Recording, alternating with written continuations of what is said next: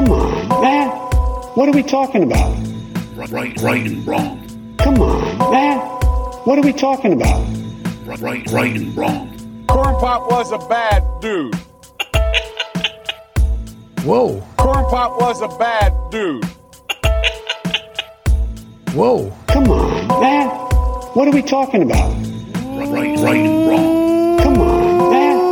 What are we talking about? Welcome to Right and Wrong. This is the show where we try to wake up the woke by talking common sense about the issues of the day. I'm your host, Brian Ruka, and with me, as always, is my man and yours, producer Juice.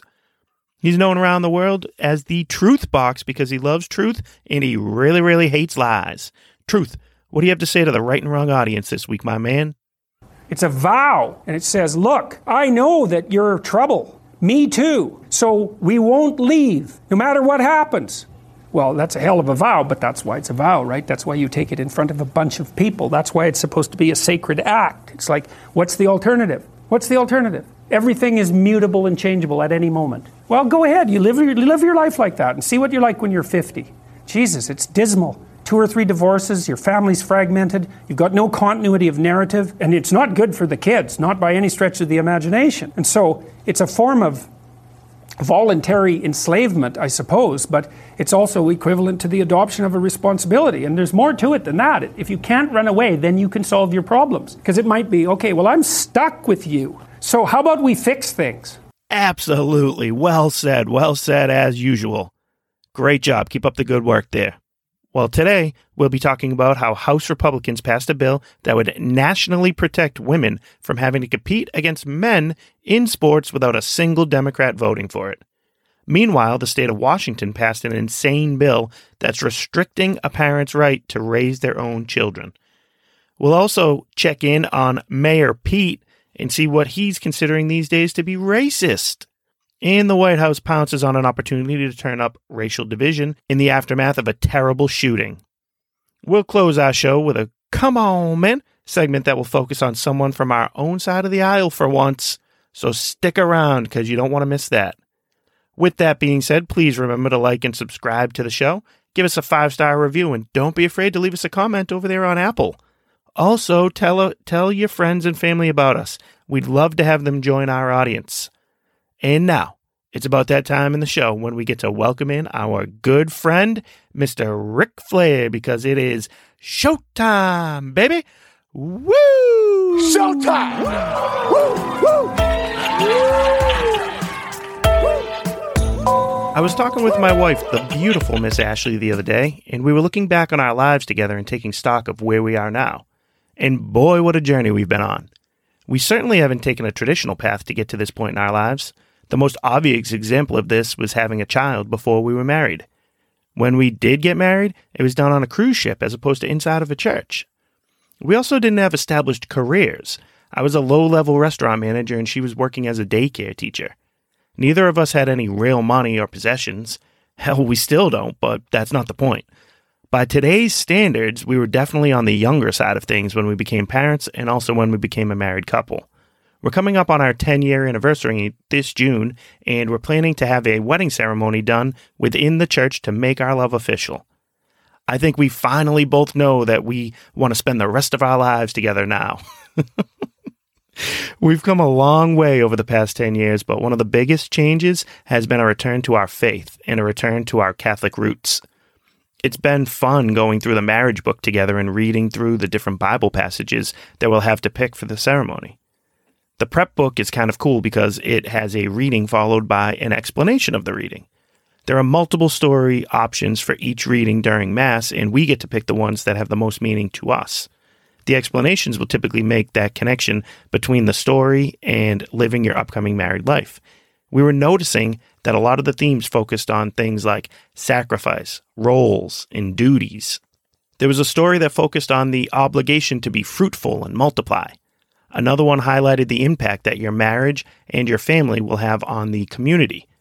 And pretty much all of them touched on how there will be important work needed to be done outside of the house and also within the house. People don't talk about things like that anymore. I don't think people today even realize that we should think about our marriages in terms like what is my role? What's my duty to my spouse, to my children, to my community?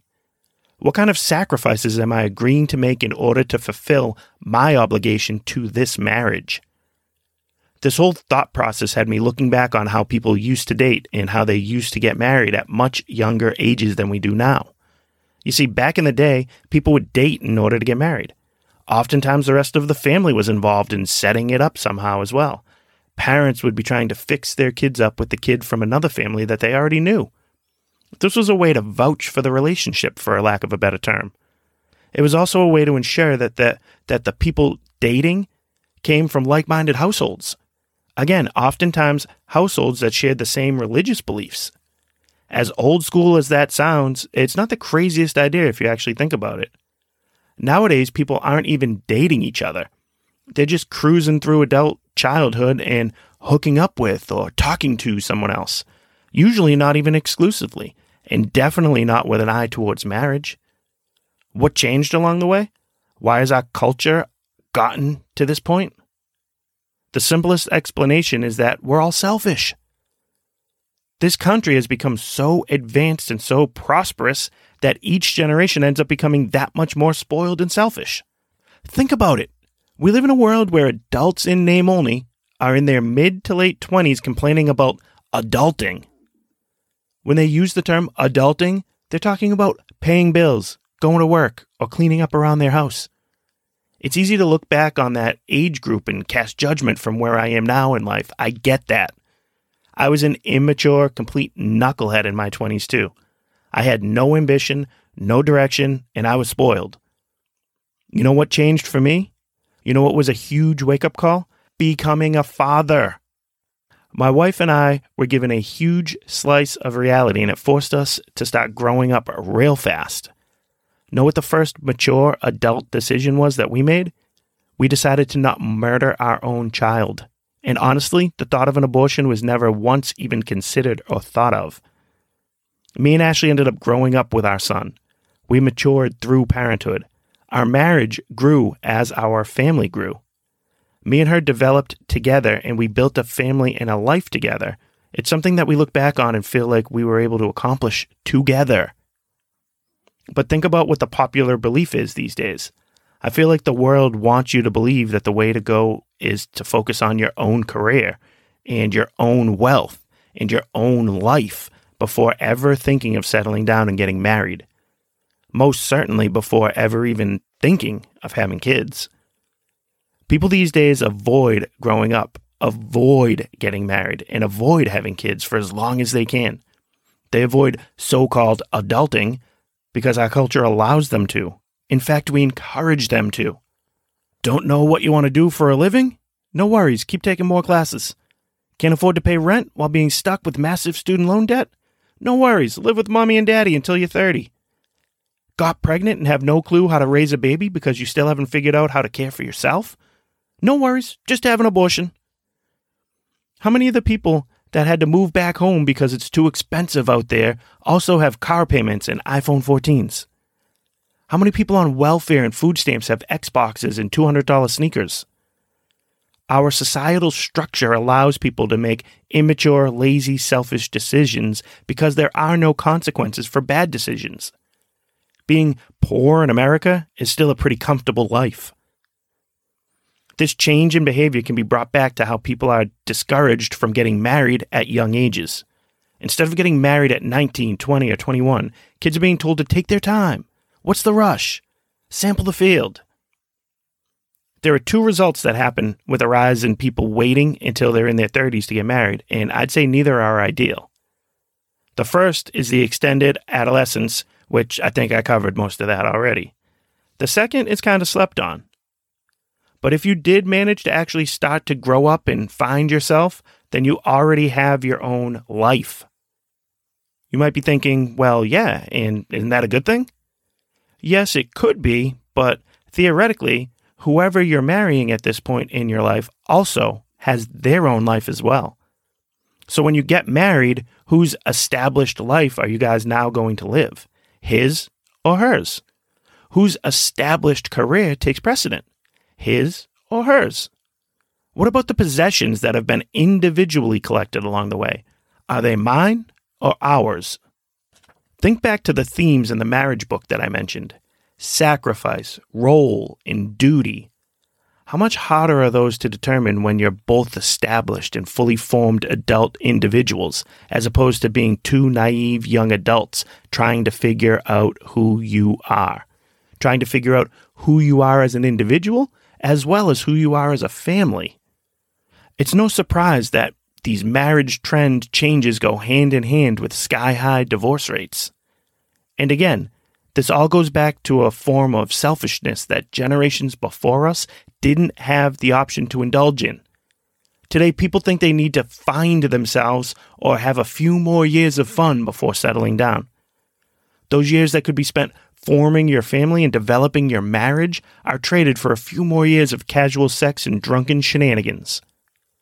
The strongest, most fundamental political group is a family. The bedrock of a family is a marriage.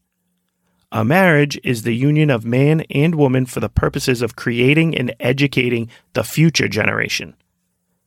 The left does everything in their power to break up the family unit, right down to the attempts to persuade people to delay or avoid entering into marriages for as long as possible. There's a reason for it. Open your eyes and see it. Now it's our jobs to try and help and encourage future generations to get married and to grow up and to become adults when they actually become adults again. The future of our country depends on this. And the thing is, is like, if you can run away, you can't tell each other the truth. Because if you tell someone the truth about you and they don't run away, they weren't listening. And so if you don't have someone around that can't run away, then you can't tell them the truth. And so that's part of the purpose of the marriage. It's like, okay, okay, I'll bet on you, you bet on me. It's a losing bet. We both know that. But given our current circumstances, we're unlikely to find anyone better. That's for sure. You know?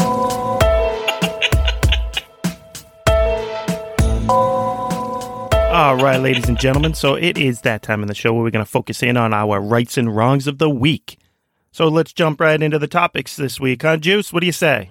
All right, right off the bat here, number one, first story of the day for us will be this bill that the Democrats just voted against. 100% of them voted against. It passed in the House of Representatives by a Republican controlled House, and the bill simply prevents men from competing against women in women's sports. Why would all the Democrats vote against this? I mean, you know, it's the same reason why they do everything they do trying to stir up controversy, uh, pin us against each other, and basically just because they have no soul and they're kind of evil people. might be a little harsh, but I don't think I am. I mean, that's kind of crazy if you think about it. What this bill does is simply uphold Title IX, those um, you know, the the laws that were put in place in the 70s to give females civil rights protections. And the Democrats want to remove all of that protection in the name of this radical, crazy transgender um, theory and movement. That's what they're pushing at the moment. That's the um, flavor of the month for them, so to speak. So that's why they're so focused on this. And at the root of the problem, they're actually hurting women and females and, and degrading women and females. Yet they want to try to act like they're protecting them. And it's just completely twisted and backwards. But I just think it was completely telling that all Democrats voted against this. I think it's like 205 members. Every one of them voted against it. You couldn't get one member of the Democratic Party from like a swing state or someone who's a little bit more moderate to vote for this bill. And again, that actually shows the strength of the Democratic Party versus the weakness, for lack of a better way to put it, in the Republican Party. How often, when Democrats are in control, do you see a couple of Republican votes get picked off and they end up voting with the Democrats? That never happens the other way around. The Democrats all vote as one block and they've been consistent with that for a while. So, as much as we want to prop up like senators like Joe Manchin, uh, when he kind of breaks from the you know the norm within their party, it's something that he didn't do when push came to shove. Like he still caved in the end. And that's kind of the story of their party. They always vote in numbers, where Republicans, you're always going to get those RINO weak types that end up helping the Democrats and they make the Republican Party the weaker party of the two. That it just it it's like clockwork. So let's go to Congresswoman from Massachusetts, Ayanna Pressley, and hear what she had to say about this bill. Juice, you got that clip? All right, lay it on us. Thank you. I rise today in solidarity with our children across the nation. I want to speak plainly to our trans kids. You belong. You are enough. You deserve to show up fully in this world. You deserve joy and every single opportunity. You are perfect just as you are. In the classroom and on the soccer field, you should not be subject to discrimination. You should be able to just be a kid. I will always be in your corner. To anyone who supports this cruel bill, shame on you. You want to advance policy on behalf of our kids? This isn't it. Ban assault weapons so they can live to the last school Gentle bell. time Get has off expired. your soapbox and stop politicking with our kids' lives. So there you have it, folks. Shame on us for not wanting to cut the genitals off of a 12 year old boy. Shame on us for not wanting to remove the breasts of a 15 year old girl.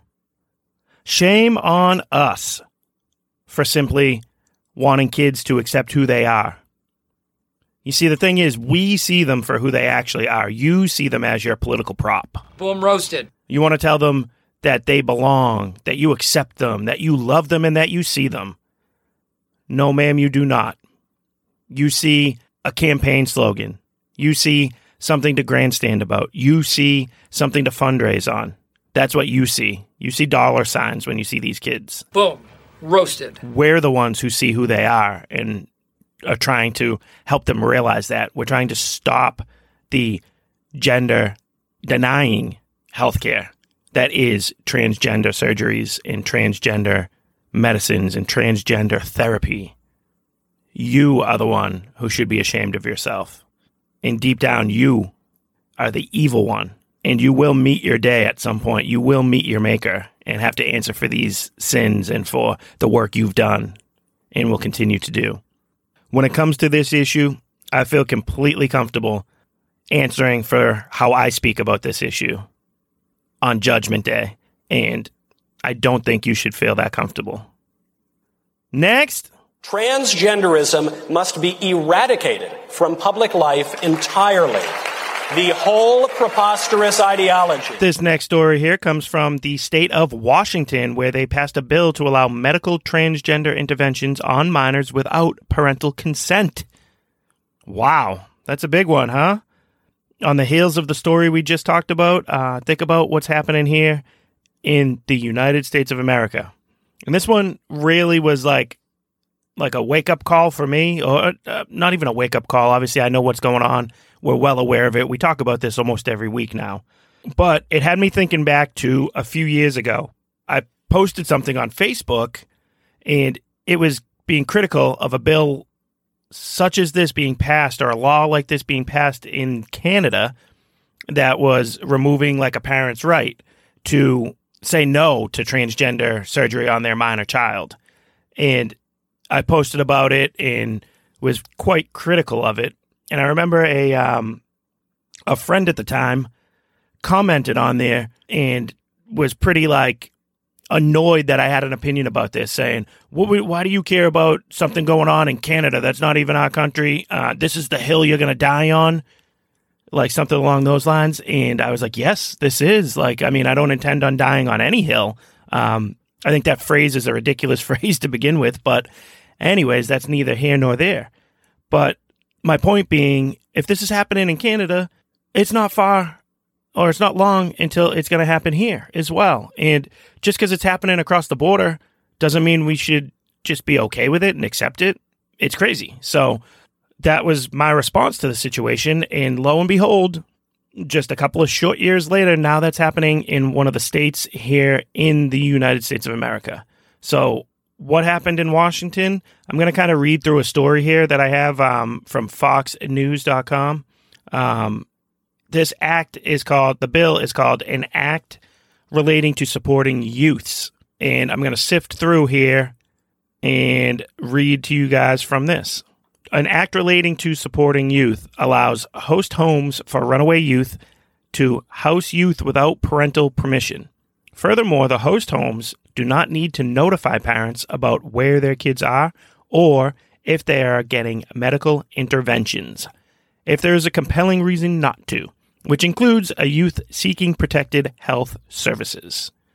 So theoretically, that could be a runaway getting to this, you know, the, the youth home there and seeking an abortion, seeking transgender surgery, seeking all sorts of medical attention. They don't need the parent to agree to it and sign off for it. You need your parent to agree to it and sign off to it to give a kid a, an aspirin in school. You're going to be able to a, a kid that runs away from their home and ends up in one of these these houses can now do whatever they want, whenever they want, however they want.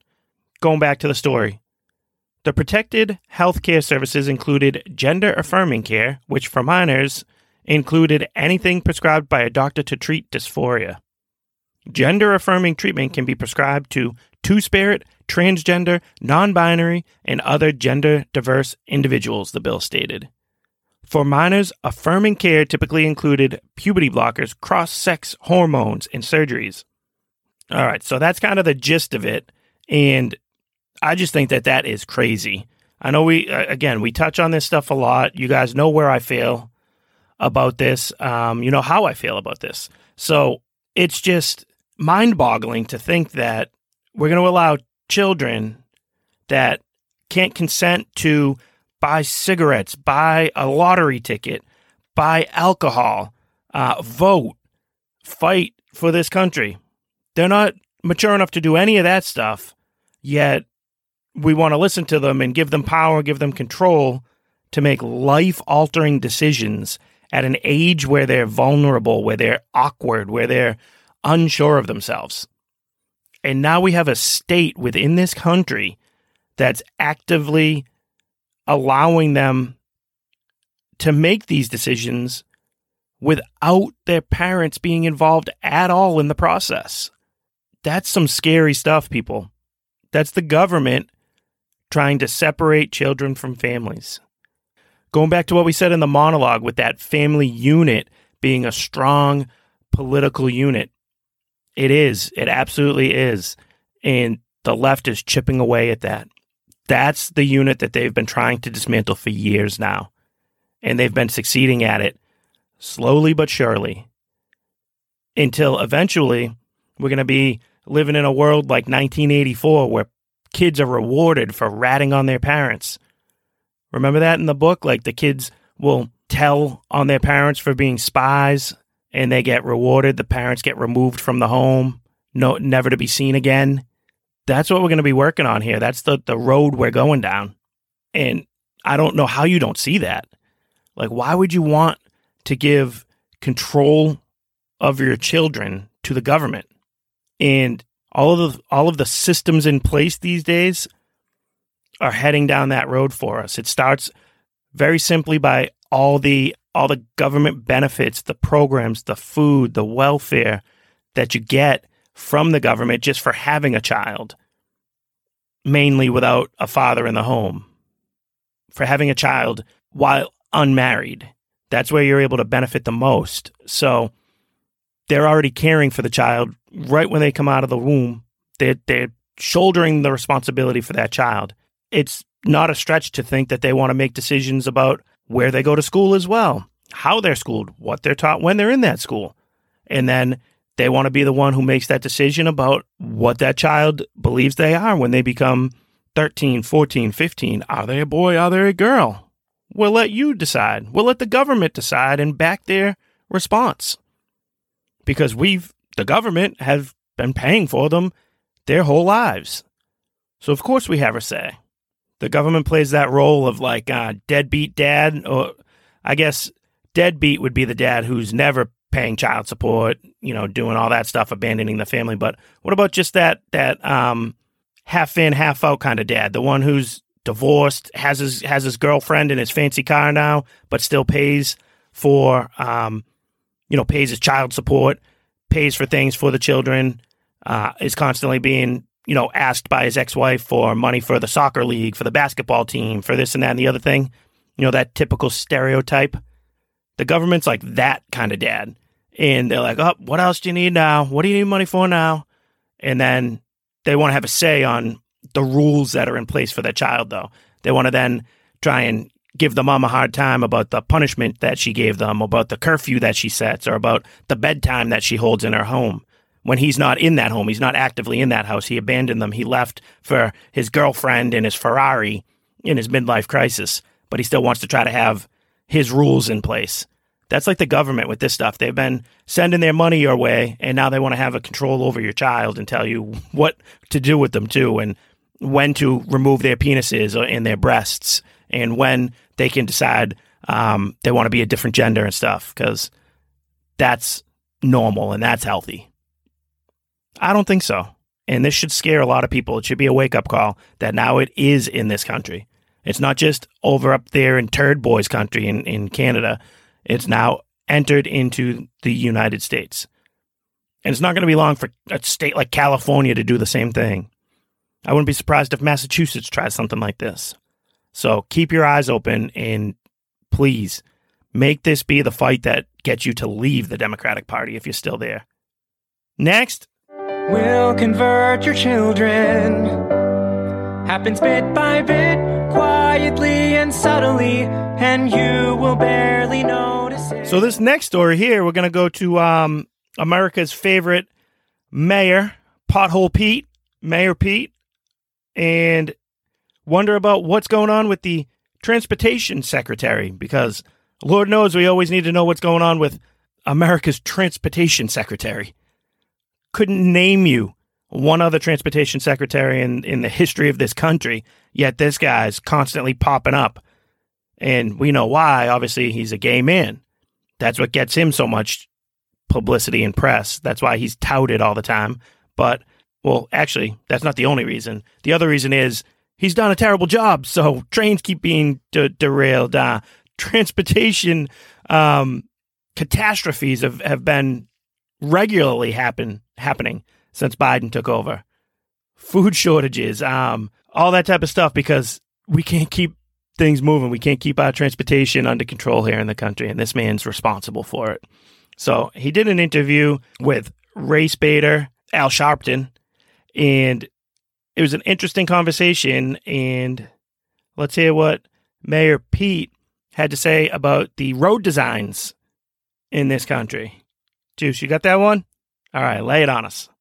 It is, and it's something that deserves more attention, which is why I'm working to bring more attention to it. We've got a crisis when it comes to roadway fatalities in America. We lose about 40,000 people every year.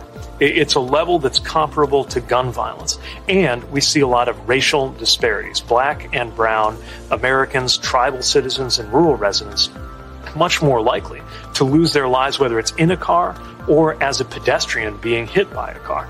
There are a lot of reasons uh, related to discrimination, related to uh, the, even the ways that roads are designed and built. Who has access to uh, a safe street design that's got crosswalks and good lighting? Who doesn't have that access? That can drive disparities, and we have a, a responsibility to act on that. What? There's a lot of mumbo jumbo there that that guy's talking. The roads are racist. That's his point, right? That's his. That's the gist of his argument. Roads were designed with racist motives involved. So where you put that crosswalk has to do with how you feel about black people, white people, Spanish people, Asian people. Who knows with this guy? Native Americans. And when did the term all of a sudden stop becoming black and brown people? Why is it? Why they always say that now? It, it was always just black people. So I, I'm I don't know. That one is just you hear it every single time any race discussions come up. Oh, the the inequities between black and brown people, the disparities within the black and brown community. Like enough already. They're just trying way too hard to stoke racial division. They're at the point now where it's not enough to claim that anybody that voted for Trump is a super ultra mega racist, but now the very road that you drive on is racist by design. That street light where it was positioned had racist ulterior motives to it. I mean, what what's he trying to say? In in a black community, you press that button for the crosswalk thing and it doesn't doesn't pop up enough? Or is he is he kind of thinking along the lines of Creed Bratton from The Office? You press that button and it shows the the um the the crosswalk thing is is white, so it's racist. The little animatronic thing that tells you you can cross. Remember, remember that one? Oh man, am I? Is it like bad to be referencing The Office at this point? Is the show been off the air too long now, where the the you know they they don't play like they used to? But remember that time they uh, had the complaint jar, and there was a complaint that said, "The why is the bathroom whites only?" And they were like, "Huh?" When they read it, and Creed was like, "The man on the door is white," and it was just like the men where you know the cutout is standing there on the door, and the women has the cutout on the door. They happen to be painted in white, so that was his point. Uh, I just I always find that one pretty funny. It gave me a good chuckle. But is that what's going on with the roads here? You press the crosswalk thing and and it lights up with a white cutout, so it's racist. Well, what about the crosswalk itself? It's actually painted white. So is that telling the black and brown community that they can't walk on that? It's for whites only? Is that what he means? This guy's absolutely ridiculous. He is in his position to do what he just did in that interview. He can kind of speak well, um, somewhat articulate. The beginning of his response was kind of like Kamala Harris a little bit, where he like repeated the thing and said it like in three different ways without saying anything. But then he kind of caught his groove when he got into the racial elements of things. But, you know, he looks good in a suit, can carry himself well, and do an interview like that, no problem. But actually handle a crisis, actually do his job, nope, no way, not happening. But that one just, I had to share that with you guys because where is the world coming to now when our roads, by their very design, happen to be racist? Next. We just defer No to case. Mr. Um, Mr. Brown. Ah, oh, all right. Okay, first test. I will not call you that. Well, it's my name. It's not a test. Okay? All right. And this last story um, is going to touch on two separate stories that, in my mind, are the exact same thing that happened. And we'll kind of figure out how they were covered by the media and, and notice the difference there. And it kind of works perfectly on the heels of the last story we just talked about. So I'm sure by now you guys have all heard uh, the name Ralph Yarl. That's that young black man who was shot twice for ringing the doorbell of a deranged 82 year old white man. Uh, huge story. Absolutely disgusting act by the homeowner. If someone rings his doorbell and he simply just shoots through the door for his doorbell being rung, that's crazy. That's kind of nuts. And rightfully so. People should say that. But that had the elements that really gets the national news media all excited and amped up because they could play a racial narrative with it. The man who was shot, and who rang the doorbell, happened to be a black man. The man who shot him for ringing his doorbell was an 82 year old old white male. So there you have it. Black men in America just simply aren't safe. They get shot for ringing the wrong doorbell these days. Ralph Yarl's parents, family, have been invited to the White House by President Biden. President Biden specifically has spoken about this issue, or not issue, this incident. Now, the other story that, again, I think is the exact same story happened in upstate New York when a 20 year old woman was shot and killed for turning into the wrong driveway while looking for a friend's house. The woman, Kaylin Gillis, was in her car when she was shot by Kevin Monahan, a 65 year old white man, because they turned into his driveway. And it was the wrong dwi- driveway and they were leaving. The woman who was shot, Gillis, happens to be white. Therefore, no invitation to the White House. No talk about it from President Biden. In and out of the news cycle with the snap of a finger. I guarantee you we won't forget the name Ralph Yarl. And Yarl actually lived miraculously. He is alive still. So he is going to be this that's going to be his job for the rest of his life. And if it is, I, I you know, I hope he does something good with his life. I, I really do. I hope he does. I hope he does some positive work. But the machine, the media, the left, they're going to try to use this young man as a prop for the rest of his life to show everybody the dangers of being a, a young black man in America because white people are out to kill you.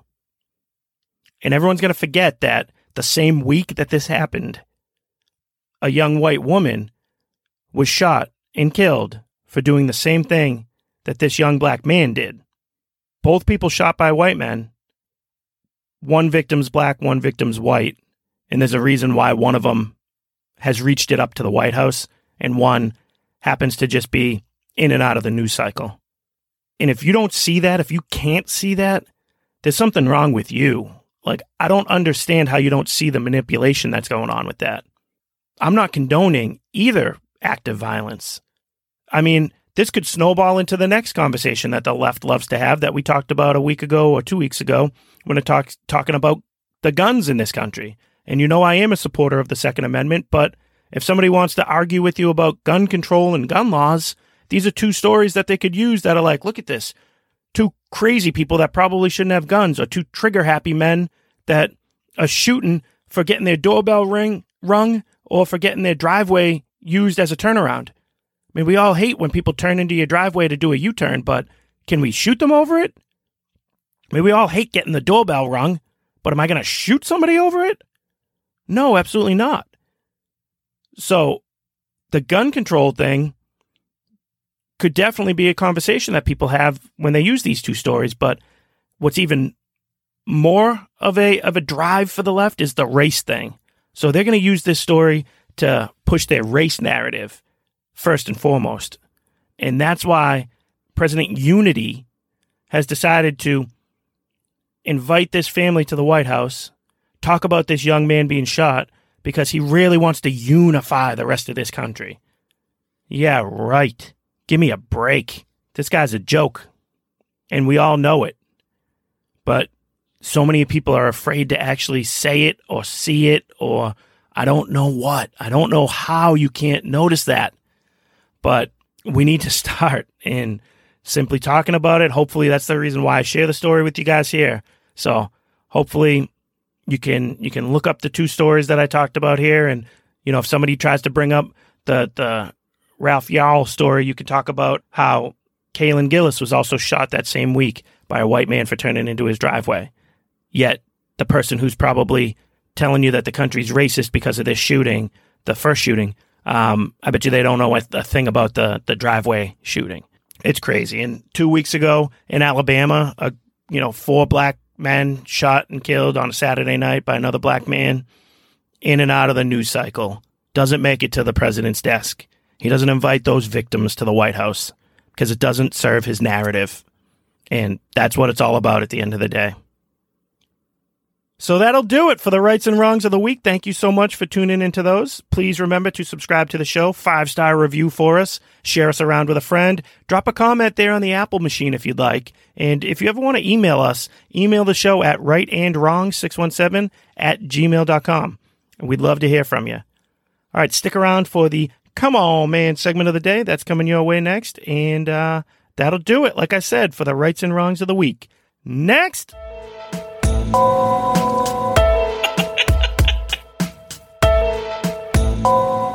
Ladies and gentlemen, boys and girls, children of all ages, it is that time in the show where I'd like you to come in, join me here, take a seat, listen up, gather around the circle, because it is a time for our Come On Man segment of the day. Not a joke. Yes, my friends, this is the segment in the show where we like to find somebody who says or does something so ridiculous, so absurd that even though we're going to make fun of them for a couple of minutes here, there's really nothing else we could say to them except, come on, man.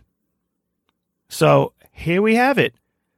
For once in this segment, we're going to get somebody that's from our side of the aisle, so to speak.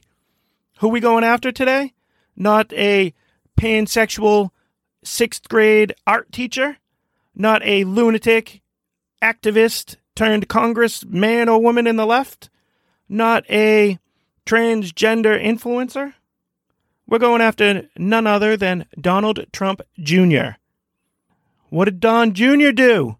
Typically like that man. He usually does some good stuff. His Instagram feed is phenomenal, um, quite funny. But I want to hit him this week because I really don't like what he had to say about the whole Bud Light, Anheuser-Busch, um, Dylan Mulvaney type of thing that's been going on. Now, you guys are well aware of this story. We covered it a few weeks ago here on the show. But just to quickly recap Anheuser-Busch um, hired Dylan Mulvaney, the man who masquerades as a woman, and they hired him to promote their product, Bud Light. Uh, Mulvaney was granted the, I guess, privilege of having his face uh, imprinted on cans of Bud Light. He did this ridiculous little commercial. Love ya. Okay. Uh, on his Instagram or on his social media to try to promote the brand, and that was it. And the right, rightfully, uh, went nuts about it. We, you know, spoke up about how ridiculous it was. Bud Light, I mean, Budweiser, Anheuser Busch in general, they've been facing a ton of um, backlash over this. They've lost a boatload of money, from what I hear. Um, you know, the the sales have taken a nosedive since this happened. We've seen videos go around from a concert with like a country music artist that typically has a line in his song that says like "fill my cooler with cold Bud Light." Um, Mid concert, changed the word to "fill my cooler with cold Coors Light," and the whole crowd cheered him when he did it. Uh, Kid Rock put up a a video where he just um, shoots like five thirty packs of Bud Light. Um, so the backlash has been real.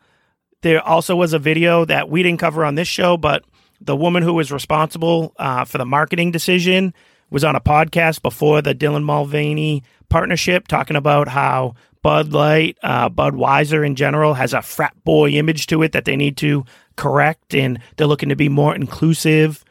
Uh, she talked about how a Super Bowl ad with a married couple, you know, dancing while having Bud Light was the woman was the focus of the commercial instead of typically the man, and blah blah blah blah blah. She's now taken a leave of absence from the company. She's out for more more or less. Um, I'm sure they're gonna spice it up somehow, or she might even play the victim card here. But yeah, she's gone. She's not going to be handling any more ads for Budweiser, Bud Light, Anheuser-Busch. So the reason why I want to talk about Don Jr., though, is he went on his podcast last week and pretty much what he says here, I'm going to play the clip, but he's calling for conservatives for the right to stop with their boycott of Bud Light now. His whole point being that the point's been made, but uh, let's pump the brakes.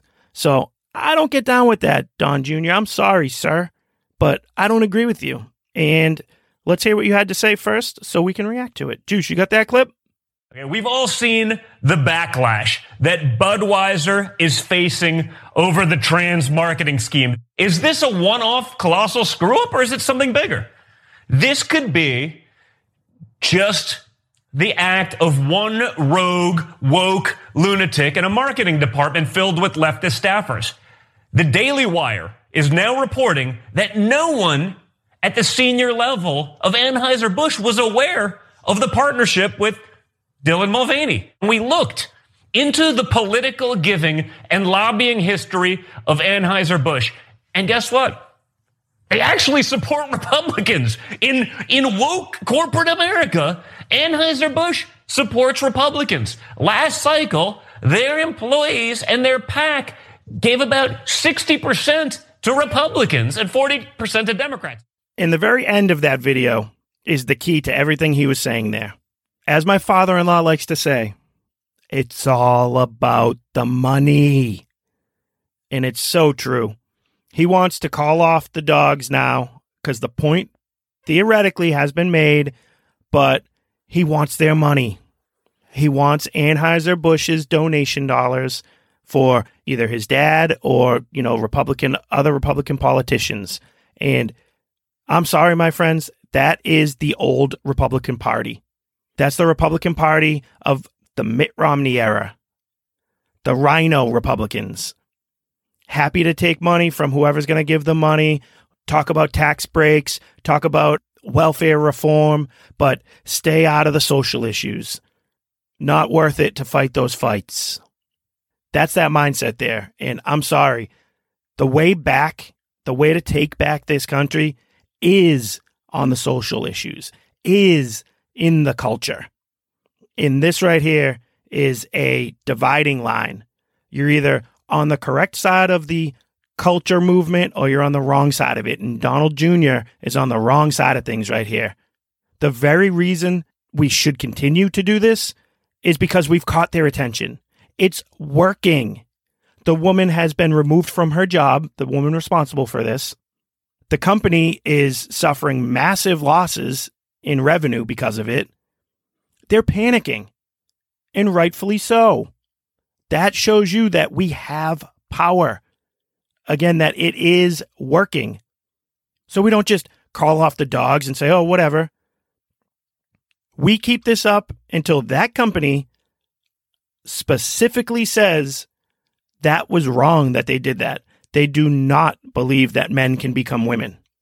Make them own that. Make them say that. And I'll think about having a Budweiser or a Bud Light again. Actually, I probably won't have a Bud Light. I really don't like Bud Light. Uh, and it's not because I'm a beer snob or anything like that. I drink Miller Lite. Let's go. And it's delicious. I love it. But it's a pretty standard beer. I'm not uh, I'm not like one of these craft beer kind of guys. So I don't mean to say that I don't drink Bud Light because I'm just a snob and I'm above it. That's not true. I just don't like it, and it was easy for me to not drink that product. What's going to be tough is passing on a land shark over the summer. I love a good land shark. Passing on a Stella. I'm a big fan of a Stella. Ew. Stella! but I will. And I'm not going to have any, any more of either of those brands until I hear from this company that they shouldn't have partnered with Dylan Mulvaney because he's a man dressed as a woman, pretending to be a woman. Take a stand and say that. The statement that came out from like their their CEO was a joke. He didn't say anything. He did a um he did a Kamala Harris. The thing about problems and boycotts are that you get boycotted and you're in the news for all the wrong reasons and we just drink beer here. We like beer. We like people. We like all people. And we like all people to get along with all people and enjoy a special beer with each other and bring them together. So we don't mean to hurt anybody on this side or that side or you're wrong or you're right. That's just what it is. Have a beer with us because we're Anheuser-Busch. I don't even know who I was trying to talk like there. That wasn't quite a Kamala Harris. That wasn't the CEO of the company. that was just, um, I don't know. The fact that Donald Trump Jr. wants to call off the, um, you know, call off the fight now that we're actually winning is alarming to me. And it's a window into the way that some of these establishment kind of people think. And it's weird because he's not an establishment politician, but he's an establishment businessman. And so, you know, he he has that mindset of money and and he's thinking about it that way from a corporate point of view. And the reason why we're able to get their attention is because they do donate to Republican causes, like he was mentioning. And he does mention that they that, that they back Republican candidates. That's great, but that's why we can get their attention.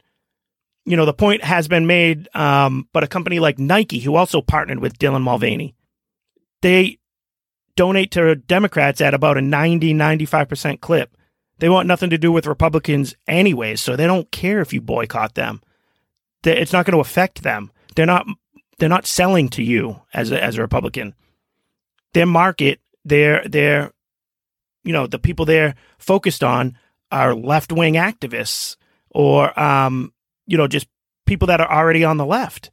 That's who buys Nike products you know, or they're just such a big company that that they kind of get people from everywhere too, like all all walks of life. But uh, people that drink Budweiser, Bud Light, and stuff, they're people you could actually, you know, affect with a boycott like this. So that's why Anheuser Busch is actually the perfect company to attack this way and to go after and to make them feel it in the wallet because it, it, it can actually affect them. Where, again, like I said, I, I don't think we could affect Nike all that much. Um, I think they could just brush us off, where Anheuser-Busch clearly cannot. So we have to keep it up. Don't let this one die. This is one of those ones where I'm telling you, by the 4th of July, right now it's mid, it's almost end of April. By the 4th of July, I want this to still be a thing where Bud Light's not being bought, where people are avoiding that brand, where people are avoiding the other brands that Anheuser-Busch sells. That to me will tell me that this is still effective, that, that we did the right thing. If we get to, to the 4th of July and this is forgotten about and everyone's back to normal, then it was all for nothing. It was a small window, but it shows that they just have to weather the storm and, and they'll be okay on the backside of it. We want to show them that this is just not okay, period. It won't be okay. And they're never getting us back unless they come out with a statement talking about how they misunderstood what was going on. They don't think that men can become women, and they're sorry for um, partnering with Dylan Mulvaney. Then I'll think about coming back to the brand. Other than that, I'm out for life. Real man of genius. All right, I guess I've said enough about this topic. That kind of covers my thoughts on it. So, Donald Trump Jr., you, my friend, have earned yourself one big, fat, classic. Come on, man. And that's our show for today. Thank you, folks, so much for showing up and listening to us this week. As I said earlier, please give us a like, subscribe, and drop us a five star review everywhere you get our podcast. And uh, until next week, thanks for having me. The Right and Wrong Show is produced by Juice, executive producer Juice, audio mixer is Juice, hair by Skull Shavers, wardrobe and makeup by Ashley Ruka, Right and Wrong song created by Juice. The Right and Wrong Show is copyright 2022 from Brian Ruka.